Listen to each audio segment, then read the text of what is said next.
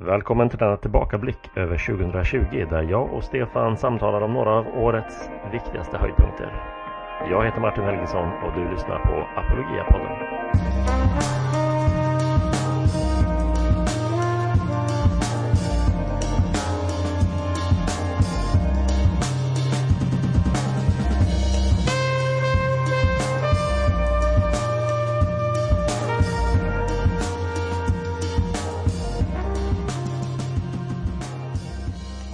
Stefan, trevligt att se dig igen. Jag vet inte, är du en god fortsättning-person? I så fall eh, säger jag väl god fortsättning på någonting. Eller tänk om jag råkar vara en god slutperson.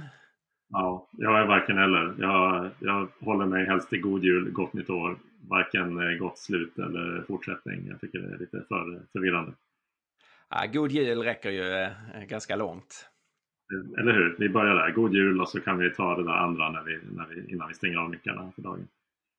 Um, kul i alla fall att spela in ett sista avsnitt för, för i år uh, här till Apologia-podden. Och um, vi började ju det här året 2020 som uh, det känns som en, ja, en mindre evighet sedan uh, eh, där före corona och allting. Men vi började året med podden ju Stefan med att sammanfatta tio stycken um, apologetiska trender och tendenser under 10-talet. Just det. Så eh, jag tänkte i den här podden, det här året känns ju ungefär lika långt som ett decennium. Och, eh, men istället för att ha tio sådana tendenser, är det någonting som, eh, som har liksom eh, något framsteg inom apologetiken, något nytt, eh, något nytt rön eller något sånt där som har uppkommit under året som du tycker är värt att prata om i, i den här lilla tillbakablick? Ja, det finns väl en, en, en hel del man skulle kunna ta, ta fram. Det skulle vi kunna ha eh, kanske ytterligare poddavsnitt kring. Men låt mig nämna en liten detalj eh, mm. som ändå är en fortsättning på något som vi pratade om då, nämligen eh, arkeologin och, och arkeologiska bekräftelser.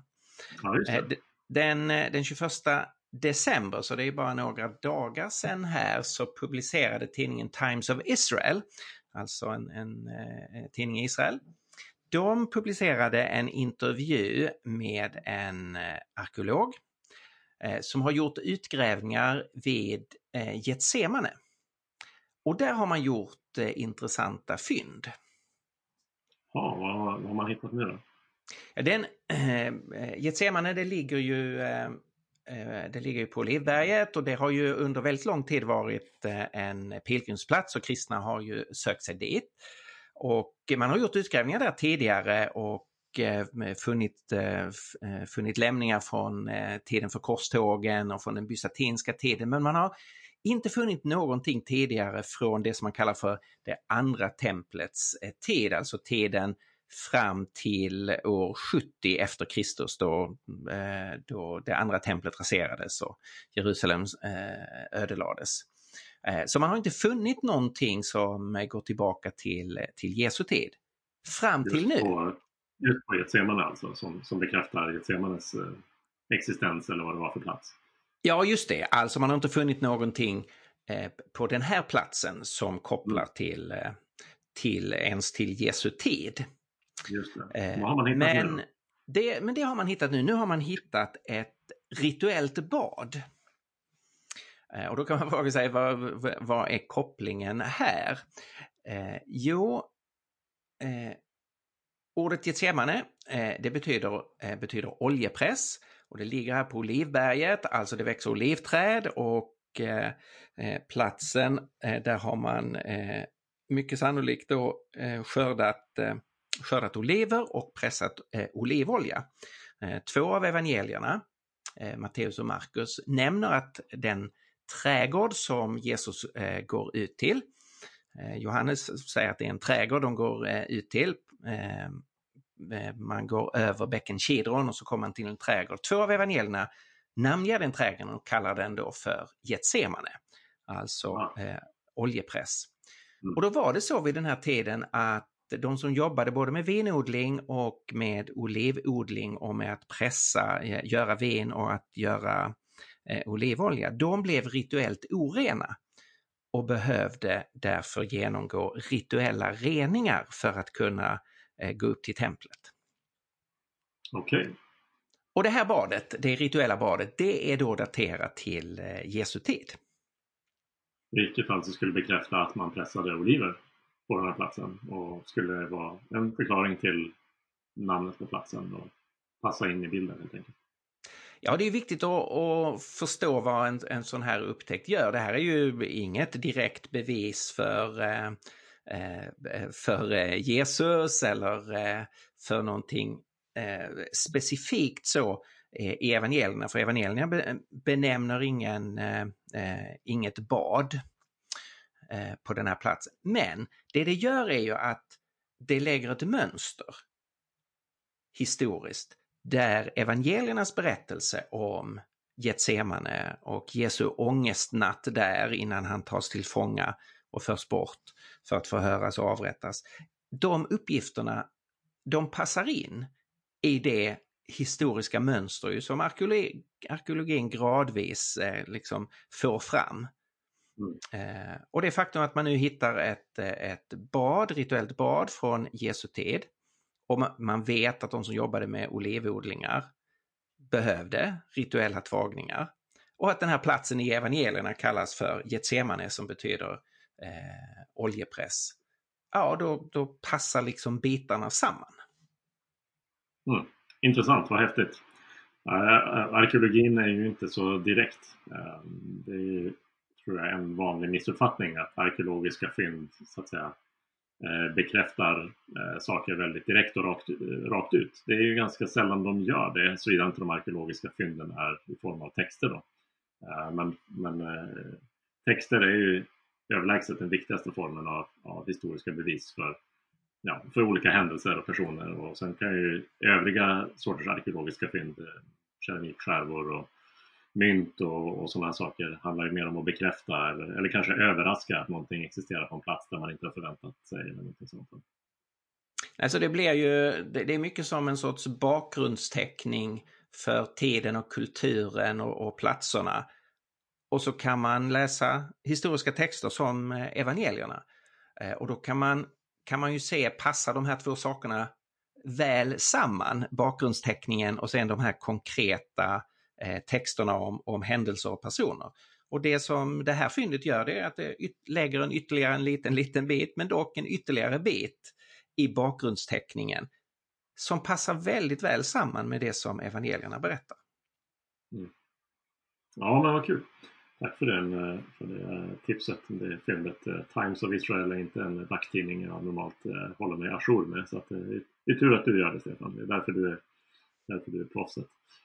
Um, vi håller ju på med lite allmänt tillbakablickar idag här tänkte jag. Så um, vad har du personligen för, för höjdpunkter från året som har gått? Vi börjar i största allmänhet på det där sättet. Ja, i största allmänhet så eh, är det ju att jag har blivit morfar. Det går ju inte att komma förbi. Och jag har alldeles nyligen efter fyra månader fått träffa en liten flicka som heter Elna och att det har tagit så lång tid eh, beror på att eh, Elna och hennes föräldrar bor i USA. Och Corona har hindrat alla besök både för oss att resa dit och för dem att komma hit fram tills nu. Det är en, en riktig milstolpe. Så det är ingen dålig julklapp att ha fått äh, träffa sitt äh, barnbarn för första gången. Nej, det var mycket härligt, mycket roligt. Jag förstår det. Om vi tänker arbetet för Apologia då. Det har ju såklart påverkats enormt mycket och kanske för dig allra mest av oss i teamet eftersom du är den som normalt reser mest Eh, och gör flest besök och så. Men eh, du har ju varit väldigt eh, aktiv och upptagen ändå. Kan du berätta om något särskilt som du tar med dig från det här året? Eller ett roligt minne som du ser tillbaka på? Ja, det är ett väldigt annorlunda år. Jag har inte sett en flygplats sen, sen den 8, 8 mars. Då jag kom tillbaka från en resa till USA. Och sen har ju allt varit nedstängt. Men man kan säga att det har varit en viss USA-prägel om man får uttrycka det så här att Apologia har rört sig mer i riktning mot Hollywood under året. Ja, vi har producerat betydligt mer filmmaterial än vi gjort förmodligen under alla andra år sammanlagt. Och man har stått mycket framför en kamera och en, en skärm.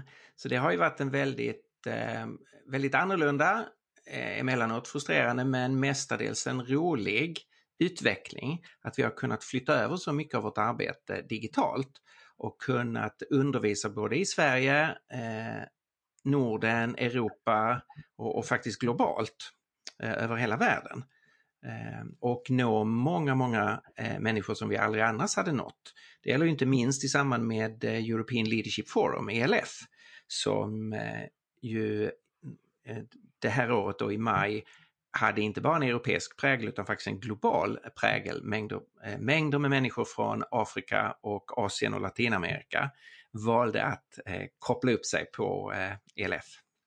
Ja, det, det växte ju enormt i ELF och eh, det var ju förlöpte ju otroligt smidigt måste jag säga som deltagare på den här eh, digitala konferensen. Men jag tänker att både, både det och eh, en del av de anpassningar vi gjort till Apologia med Apologia Live och ja, olika saker. Eh, också eh, eh saker som vi har spelat in och, och, lagt upp på nätet. Vi har ju lärt oss eh, en del om eh, utrustning, köpt in en del prylar, eh, vilket både du och jag tycker är ganska kul.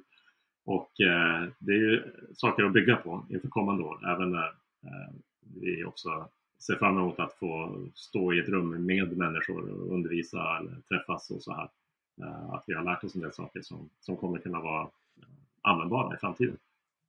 Ja, vi har ju eh, mestadels har vi ju haft eh, verkliga människor framför oss, eh, fast via skärm.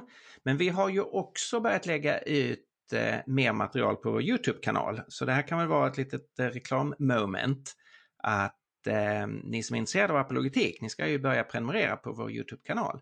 Där vi i stillhet nu har börjat lägga ut både kortare och längre filmer. Och det kommer vi att fortsätta med att producera apologetiskt material. Så eh, kolla in Apologia och vår Youtube-kanal. Mm, den är lätt att hitta. Bara sök på Apologia på, på Youtube så kommer du hitta där. Och om du eh, har gillat vår Facebook-sida så är chansen stor att du har sett eh, några av de här videorna redan. Och, eh, ja, men vi har lagt ut ungefär en i veckan nu de sista två månaderna. Och det, det är riktigt roligt. Och det kommer vi att fortsätta med så att vi ska bygga upp ett ett, eh, ett videomaterial där. Och för din del, eh, eh, Martin, jag gissar att du inte kan skriva morfar på ditt, eh, på ditt CV, men vad skulle du se som, eh, som höjdpunkter under året? Jag är ganska glad för att jag, jag är inte riktigt redo eh, för att ta det steget än. Ehm, men ehm, jag har fått en kanin, vilket inte riktigt ja, fått och fått. Jag har mer köpt en kanin och byggt hagen till honom och sen har mina barn fått nöjet av att lära känna honom. Och förmodligen ett av mina favoritminnen från det här året faktiskt att ha byggt eh, en altan för första gången i mitt liv. Och den blev, eh, trots att det var jag som byggde den, riktigt lyckad. Så, ja, det är ett imponerande projekt. Vi får, vi får se hur den ser ut när nästa vår kommer, om den kommer. Men so far so good. Och det var väldigt roligt, gett mig lite mer smak på att bygga saker. Det, det är härligt att jobba med händerna som omväxling till allt stirrande på en skärm man gör annars. Ehm, om man tänker mer utifrån apologia så tycker jag ju såklart att distanskurserna har varit väldigt roliga. Ehm, det här året har ju varit väldigt annorlunda för mig, ja inte minst för att jag, jag fick en ganska rejäl dos av covid-19 och en, lite av en långkörare, var sjuk i några månader. Ehm, men i arbetet har jag kunnat tuffa på hyfsat bra ändå i och med att jag har jobbat mycket med distanskurser tidigare och det var ju en del av vårt arbete som var så välanpassat till en pandemi utan att vi hade någon som helst förhandsinformation information eh, på den fronten. Och eh, under hösten slog vi rekord då med över 50 studenter på våra kurser och eh, det har såklart varit en stor del av mitt jobb att liksom administrera dem och så men det roligaste har såklart, har såklart varit att undervisa min, en bibelöversikt, den som ingått då i vår kurs Boken som förändrade världen. Och det har verkligen varit, ja, det har varit så kul. Jag har för varje vända, jag har kört den tre gånger eftersom det är en kurs som har liksom haft live-lektioner så här. Uh, varje gång har jag kanske lagt till eller finjusterat något, gjort ytterligare någon, upptäckt någonting som jag vill lyfta fram, men då också att se att men, det hjälper människor verkligen att förstå Bibeln när man tar den här överblicksbilden av Bibeln och ser hur mm. den, den berättar en sammanhängande Eh, Eh, berättelse, historia eh, som hänger ihop från början till slut. Det är ju en, en, en, kurs som också har fått så väldigt, eh, väldigt goda vitsord och omdömen. Just att, just att du ger, ger den här översikten och man plötsligt får en, en förståelse av det där virvaret och allt det som bara myllrar liksom inom, inom Bibelns pärmar av personer och händelser eh, uppblandat med, med poesi. Eh, Eh, och, och, så, att liksom få en förståelse för, för linjen i det där. Ja, ja men det blir ganska komplicerat och eh, jag tycker det är kul att försöka eh, hjälpa till just och, och se lite de röda trådarna och verkligen försöka göra det på ett sätt som inte plattar till eh, djupet, komplexiteten, spänningen i att Bibeln har många olika genrer och, och så här. Det är det som gör den så eh, fascinerande. Så att det, man ska liksom inte eh, Sammanfattar man Bibeln på 10 minuter då blir det ganska platt men på 6 timmar som, som jag har gjort det då i min bibelöversikt då hinner man få med både en del av eh, det som håller ihop det och samtidigt kunna ta ut, liksom visa på hur Bibeln så att säga, spretar i, i form och innehåll så många olika sorts livsöden och, och olika genrer som, som ingår vilket gör att man förhoppningsvis får både lite sammanhang och lite variation. Distanskurserna är verkligen en, eh, en framgång och en viktig utveckling av arbetet. Och det har ju fått en extra push nu under, eh, under pandemin. Och vi har ju kunnat utveckla eh, flera nya kurser som eh, kursen om själavård, kristen själavård som Mats Elander har hållit i kursen om världsbilder, kartor över verkligheten som jag har hållit i och sen har vi ju flera, flera av våra tidigare kurser som vi har, eh, vi har kört. Så det här är ett område vi ska fortsätta med att eh, arrangera distanskurser. Ja, så det blir kul. Vi kommer ha fyra nya kurser under våren och de alla går ju att anmäla sig till redan nu. Vi kommer eh, så att säga börja verkligen slå på trumman för dem lite efter årsskiftet här. Men man kollar gärna in apologia.se, du som lyssnar, och ser vilka kurser som går i vår. Sex stycken totalt, så det är ytterligare en gång ett eh, rekord för vår del med att ha så många kurser samtidigt. Nytt rekord. Nytt rekord. Um, vilka av de böcker vi har gett ut under året uh, är du särskilt glad för Stefan? Enligt min räkning har vi gett ut sju stycken böcker i apologia och de flesta under hösten här. Ett gäng uh, litterära coronabebisar eller uh, lite ketchup-effekt här när, när vi släppte fem böcker sista månaden före jul. Och antagligen är det så att flera av er som lyssnar nu eh, hittade någon sån under granen. Jag hoppas det. Om ni inte gjorde det så får ni ta upp det med era nära och kära och kanske lägga en order. Eh, men eh, är det någon särskild av de här sju böckerna som du tycker liksom yes, äntligen fick vi ut en bok av det här slaget? Oh, så svårt att tvingas välja. Vi, vi är ett ganska sparsmakat förlag. Eh, vi ger inte ut så väldigt många böcker per år och vi ger ju bara ut titlar som vi, eh, som vi innehållsmässigt eh, menar är, är riktigt bra. Mm. Så ja, jag skulle vilja liksom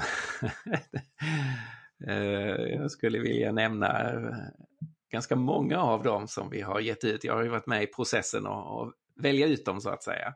Men kanske, kanske jag ändå väljer Eh, Gregory Kukels bok Vinnande taktik, Tactics på engelska, eftersom vi har pratat om den i så många år. Den har varit på gång och eh, jag tycker att det är en så, eh, en så viktig bok att hjälpa faktiskt både den som är kristen, men egentligen vem som helst, att tänka igenom hur kan vi möta sitt samtal?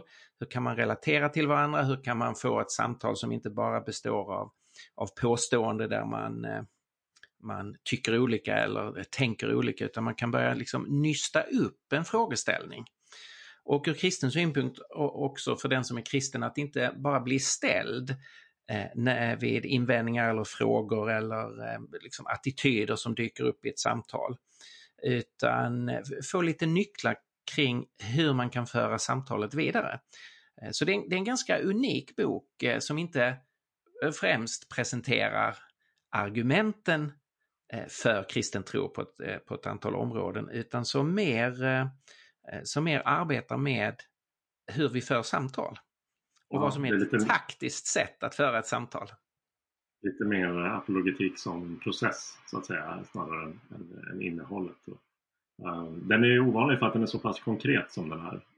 Många böcker kanske inte minst om evangelisation handlar ju om så att säga att skapa engagemang och motivation och utifrån olika ja, men, teologiska argument eller perspektiv så att säga hur viktigt det är för oss kristna att att faktiskt ta Jesu befallning på allvar och, och så att, eh, att eh, göra människor till lärjungar, och hjälpa dem att eh, förstå vem Jesus är. Och sen så blir det, skapas det ofta då eh, ett slags, eh, hänger det kanske lite i luften, hur går man tillväga? Och det är svårt att bli konkret utan att eh, bli för konkret. För det ska ju såklart alltid ske utifrån hur man är som person och vem man talar till inte minst. Det är ju mm. det kanske allra viktigaste så att säga. Att eh, det finns ingen, eh, ingen metod eller teknik som, som man ska använda utan det handlar om att se människan man har framför sig. Men eh, den, den här boken är ju schysst på det sättet att den ändå ger konkreta tips för för hur man får till bra samtal. Jag tänker att de flesta kristna vet hur frustrerande det kan vara när man känner att man har fastnat i sidospår och sådana saker. Man kan ju inte förvänta sig att någon som inte är kristen ska veta vilka frågor de borde ställa till en själv som kristen. Nej, eller vad jag, det är inte konstigt att de Nej. ställer frågor som man själv känner att ah, men det var inte det där jag hade velat börja med. Nej, just och att få lite hjälp för hur man kommer in på, på de centrala och liksom viktiga bitarna. Det, mm. Ja, boken är ju mycket konkret genom att den, eh, den visar ju eh, många liksom hur, hur många samtal börjar och sen ganska plötsligt tar slut. Man kommer inte vidare och visar hur man då, hur kan man tänka den situationen för att öppna upp någonting som ser ut att antingen ha låst sig eller eh, att ha tagit slut. Och så visa hur ett samtal eh, faktiskt kan få en fortsättning. Så det är en mm. jättestimulerande läsning. Och den har ju blivit, den gavs ut för tio år sedan. Vi har gett ut den reviderade nyutgåvan, 10-årsjubileumsutgåvan. Så den är fräsch och uppdaterad och den räknas ju som en riktig klassiker eh, i, bland böcker kring evangelisation och apologetik. Man kan säga att den skulle drastiskt kunna reducera antalet tillfällen då du känner äh, det var det där jag borde ha sagt. Just det. Att den hjälper dig att, att tänka igenom det lite grann på förhand. Så är det. Vilken bok skulle du välja alltså av, eh, som favorit av våra nya böcker? Ja, men jag håller på att läsa precis just nu vår allra senaste bok, Fyra kristna diskuterar skapelse och evolution. Och eh, jag är väldigt glad för den boken, inte minst för att vi ger ut en bok av den typen. Då. Det här med skapelse och evolution, det är inte en fråga som eh, åtminstone inte på väldigt länge har haft någon slags, mm, ska vi säga, kriskänsla för min del. Jag eh, för egen del är bekväm med olika scenarion och, och sådär. Men just utifrån att det är en fråga där många människor hamnar i en kris med sin tro. och Man känner att okej, okay, finns det bara ett sätt att tänka som kristen alternativt så är det det naturvetenskapliga scenariot och så vidare. Och, och så blir det ett väldigt skarpt dilemma som människor då känner att de fastnar på. Så att ha en bok där fyra personer som alla är överens om, eh, eh om att man tror att Bibeln är Guds ord och att man har ett generellt högt förtroende för vetenskapen. Eh, sen är man inte överens om hur de, båda de här två ska tolkas. Men att stå på den grunden och eh, ja, men som ett projekt för, eh, för att eh, uppnå en liksom grundläggande enhet, inte en enhet om hur vi ser på den här frågan, men en enhet om att vi kan se lite olika på den. Det tycker jag är väldigt viktigt. Så jag är glad att vi i Apologia får chansen att att liksom skapa en arena för den sortens samtal. Jag tror att det är viktigt för människor. Att... Ja, det, är, det, det där är, tycker jag också känns jättebra att vi ger ut en bok som är en, en eh, dialogbok eh, där kristna med olika uppfattningar i den här frågan eh, får en chans att presentera sitt tänkande och sen Eh, gå i dialog med de som inte delar det tänkandet utan har ett annat tänkande. Och det, det kan ju hjälpa oss som, eh, och den som inte har, själv har liksom tagit ställning till frågan eller bara känner allmän osäkerhet, hur ska man tänka här, att faktiskt få olika möjligheter framlagda eh, men också analyserade och kritiserade. Så man får höra vad och kan se vad är eventuellt en svaghet med det här perspektivet och vad är en svaghet och styrka med det här perspektivet. och så. Mm. Så det, det känns jättebra att den boken är, är, på plats. Det är en viktig bok för svensk kristenhet. Mm, jag, tror det, jag tror det verkligen är så. Uh, vi är inte de enda som ger ut böcker. Uh, Stefan, vad är de yes, bästa? Nej, det är sant. Uh, om du inte tror mig så. Förlag. Ja. Okay. det, det, finns, det finns flera stycken till. Du har ju antagligen läst flera av deras böcker under året. Så har du några favoriter från året som har varit roliga att läsa eller som har lärt dig något särskilt, inspirerat dig på något sätt? Ja, och jag, och jag har valt, och det, man kunde ju valt lite olika sorters böcker, jag har valt eh, några, eh, hör och häpna, apologetiska böcker. Va? Gillar du apologetik? Eh, ja, det är ett nytt intresse här som har dykt upp i mitt liv. Jag ska bara plocka upp min haka från golvet. Här. Ja, jag, jag gör det. Du ser bättre ut med haka än utan. Så är det. Ja, eh, Eh, det finns en bok som heter Conversations with my inner atheist.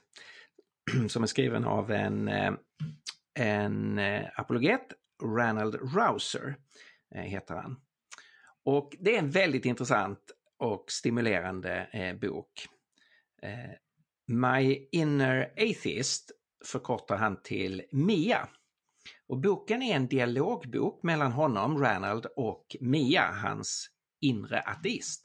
Och det är helt enkelt en väldigt ärlig bok om de frågor och de tvivel som han som kristen teolog och kristen apologet också har.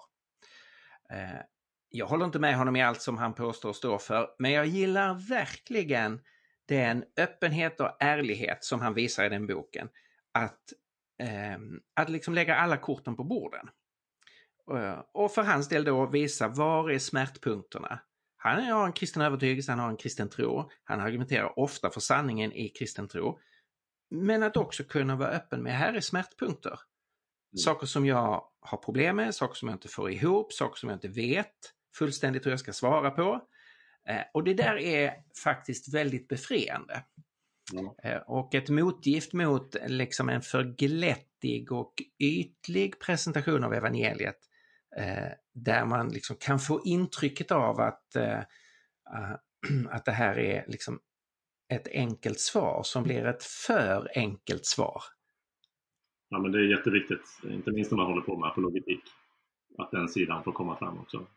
Eh, det påminner mig om en bok jag läste, eller det, det låter som att det kanske är lite likt åtminstone vad den har för slags tonläge och effekt. En bok jag läste för några år sedan som heter The God I Don't Understand av Chris Wright, en av mina favoriter bland teologer. Och just den där öppenheten med att här har vi knepiga frågor och de kommer nog förbli knepiga. Men att hitta ett sätt att handskas med det, det är ju väldigt viktigt.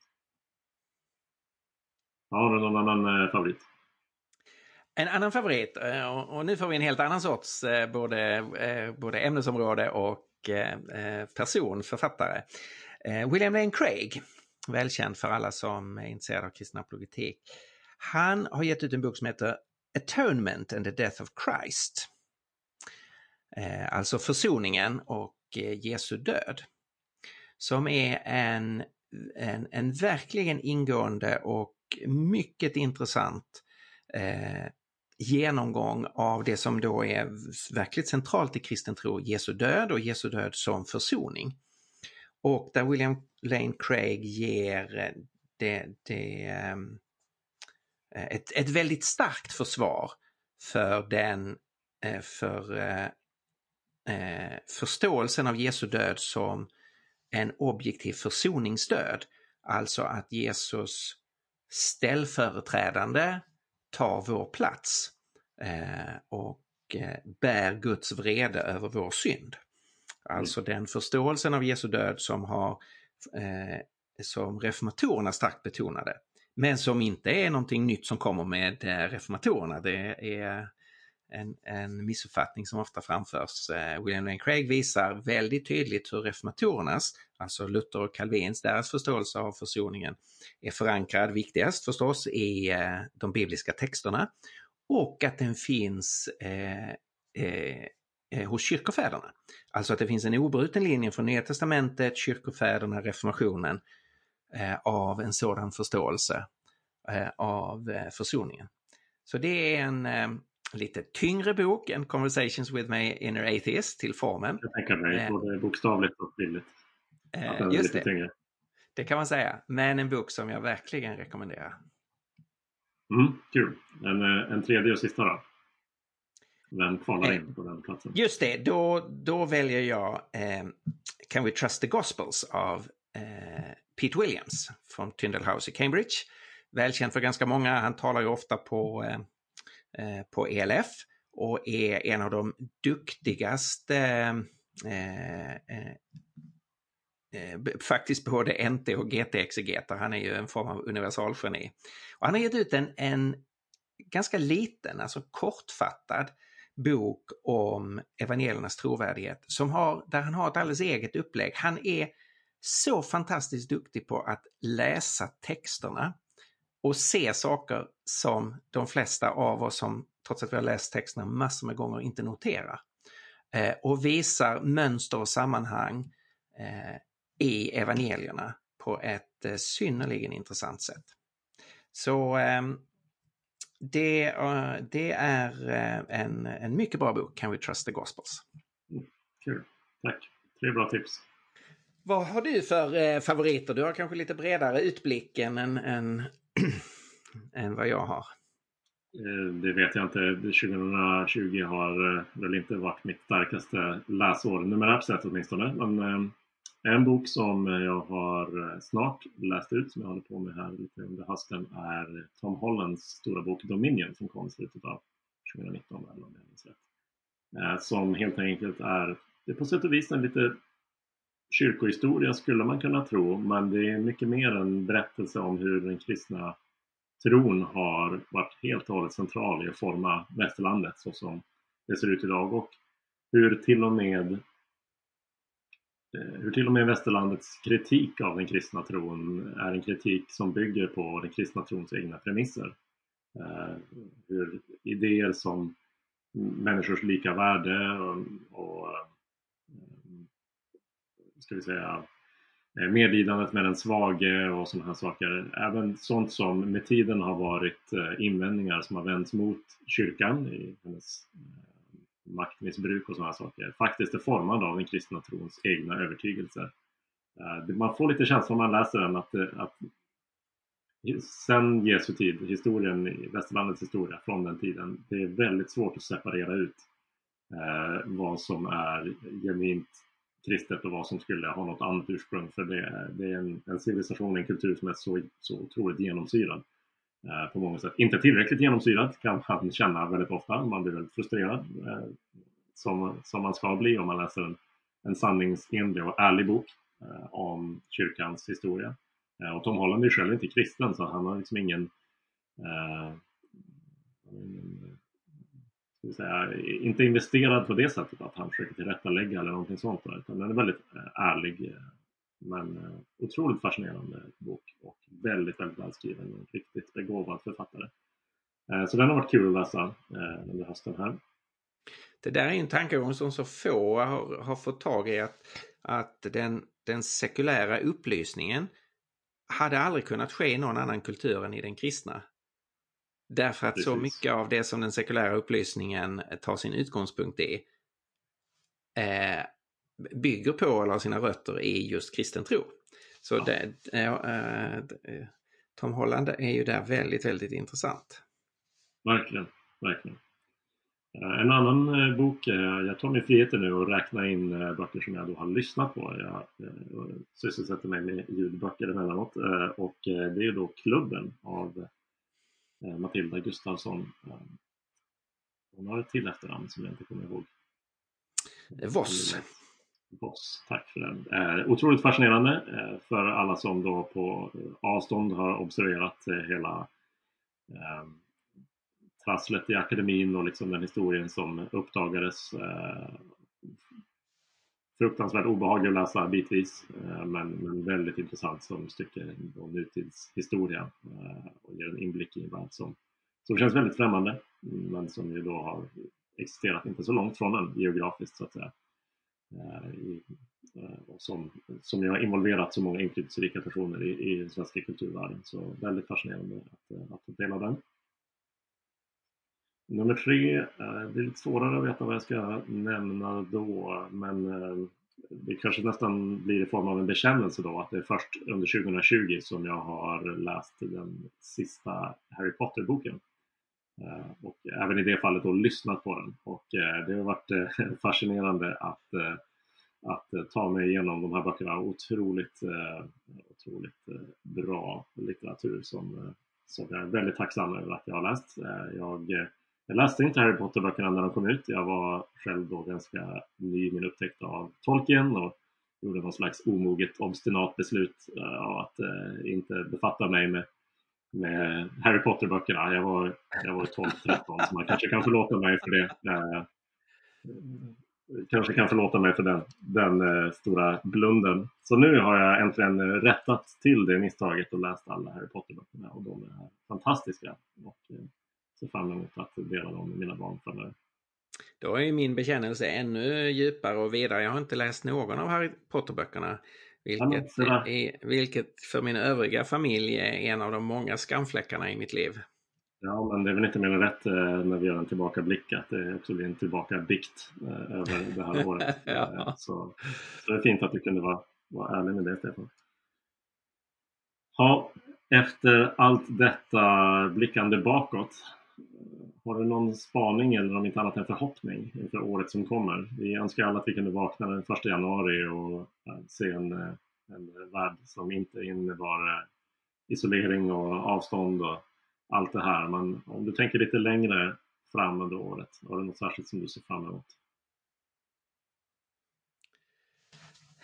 Ja, ja jag, jag ser fram emot vad som ska hända i vår kultur måste jag säga, efter en sån här eh, fullständig liksom eh, knockout eller slag i solarplexus på en kultur som har bara sprungit eh, i eh,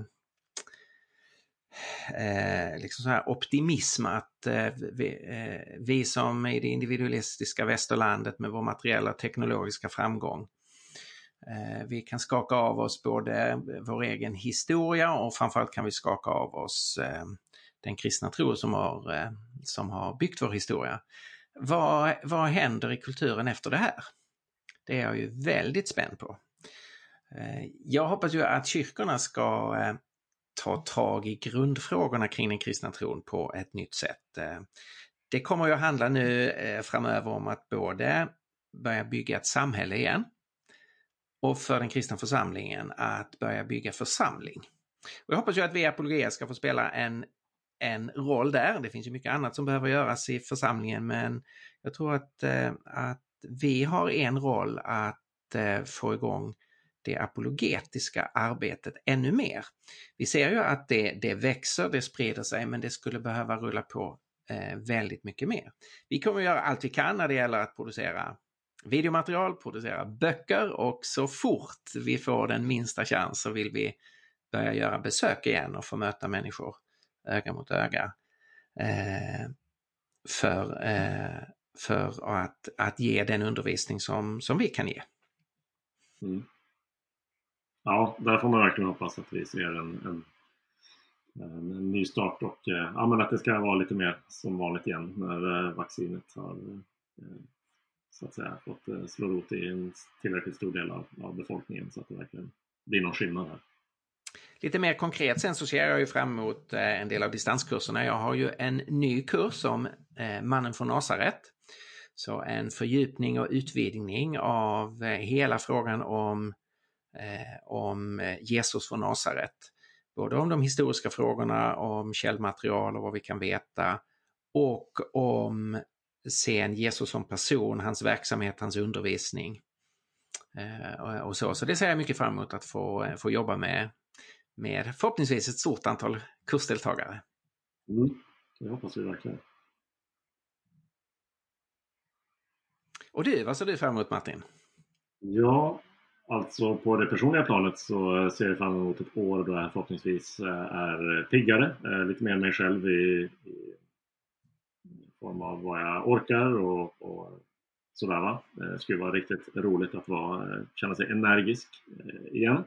Så det hoppas jag kommer ganska snart och eh, du nämnde liksom de lokala församlingarna. För mig som då också konkret arbetar i, i Roseniuskyrkan så en av sakerna jag ser allra mest fram emot är såklart att eh, se den fullsatt igen och, och verkligen se som vi en vanlig söndag när det inte pandemi skulle ha många barn men också alla åldrar upp till äldre och se hela den gemenskapen på plats samtidigt och eka, eh, kyrkan liksom ekar av, av lovsång och sitta och fika tillsammans efteråt. Mycket av det där som, som många av oss har eh, kanske tyvärr haft en tendens att ta för givet och sen upptäckt nu vilket enormt värde det har eh, när man inte kan träffas. Det ska bli, eh, det ska bli härligt. Eh, jag vet såklart inte när det kan bli. Eh, det gäller att inte vara ogrundat optimistisk men jag hoppas ju att någon gång under 2021 eh, inte bara stå och stirra in i en kamera på söndagarna eh, mellan 11 och 12 eh, när jag predikar utan eh, titta församlingen i ögonen. Så, så det är en av sakerna jag verkligen ser fram emot mest. Med det sagt så får vi säga tack till er som har varit med och lyssnat på eh, Apologia-podden under året här. Eh, det är kul med den respons vi får så fortsätt gärna ge oss sådan i form av antingen bara reaktioner. Eh, om du tycker att vi har gjort ett bra jobb så kan du eh, skicka ett mail till podd apologia.se och tycker du att vi har gjort ett dåligt jobb så kan du skicka ett mail till stefan.gustafsson.apologia.se Tack för det! Eh, du får jättegärna eh, ge en recension eller eh, fem stjärnor i någon podcast-app som du gillar eller ogillar så hjälper du fler att, att hitta vår podd. Och vi kommer att även under nästa år ta upp lyssnarfrågor. Så skicka in dem på den där poddadressen så läser jag dem. Jag vill också säga ett stort tack till, eh, till de av er som följer oss i, i Apologia lite mer regelbundet. Vi hade ju ett eh, nyhetsbrevsutskick här före jul och där vi också bad om, eh, om extra ekonomiskt stöd därför att vi är ju en eh, ett arbete som är beroende av människors gåvor för att vi ska kunna fortsätta. Och vi fick en, en härlig respons på det så jag vill tacka, eh, tacka er som har varit med och gett. Det finns ju både eh, ganska många som ger regelbundet och det finns eh, många andra som ger eh, eh, enskilda gåvor. Så stort tack för de gåvor som kom in i, i december. Och det är klart, det är inte för sent ännu, varken att påverka eh, vår budget för, eh, eh för eh, 2020. Det kan finnas något dygn kvar att ge, men oavsett när du lyssnar på detta, vad datumen är, så är, är stöd till vårt arbete väldigt välkommet. Vi behöver människor som sluter upp bakom oss. Så Skicka gärna en gåva eller bli en av våra understödjare. Eh, om du vill eh, kolla upp det mer kan du gå in på appvia.se givare så hittar du flera olika sätt att göra det på. Okej, vi började med att säga god jul. Ska vi unna oss att säga det där andra nu då, Stefan? Tänker du på gott slut? Nej, nej, nej. Jag tänkte på det som kommer efter det. Åh, oh, svor jag i kyrkan? Nej, det är okej. Okay. Gott nytt år, Stefan! Gott nytt år Martin önskar jag också och gott nytt år till eh, alla våra lyssnare. Mm. Hoppas vi ses under nästa år, både digitalt på distanskurser, Apologia Live och annat och eh, vem vet, kanske till och med i en kyrka nära dig någon senare under året. Hej då! Hej då!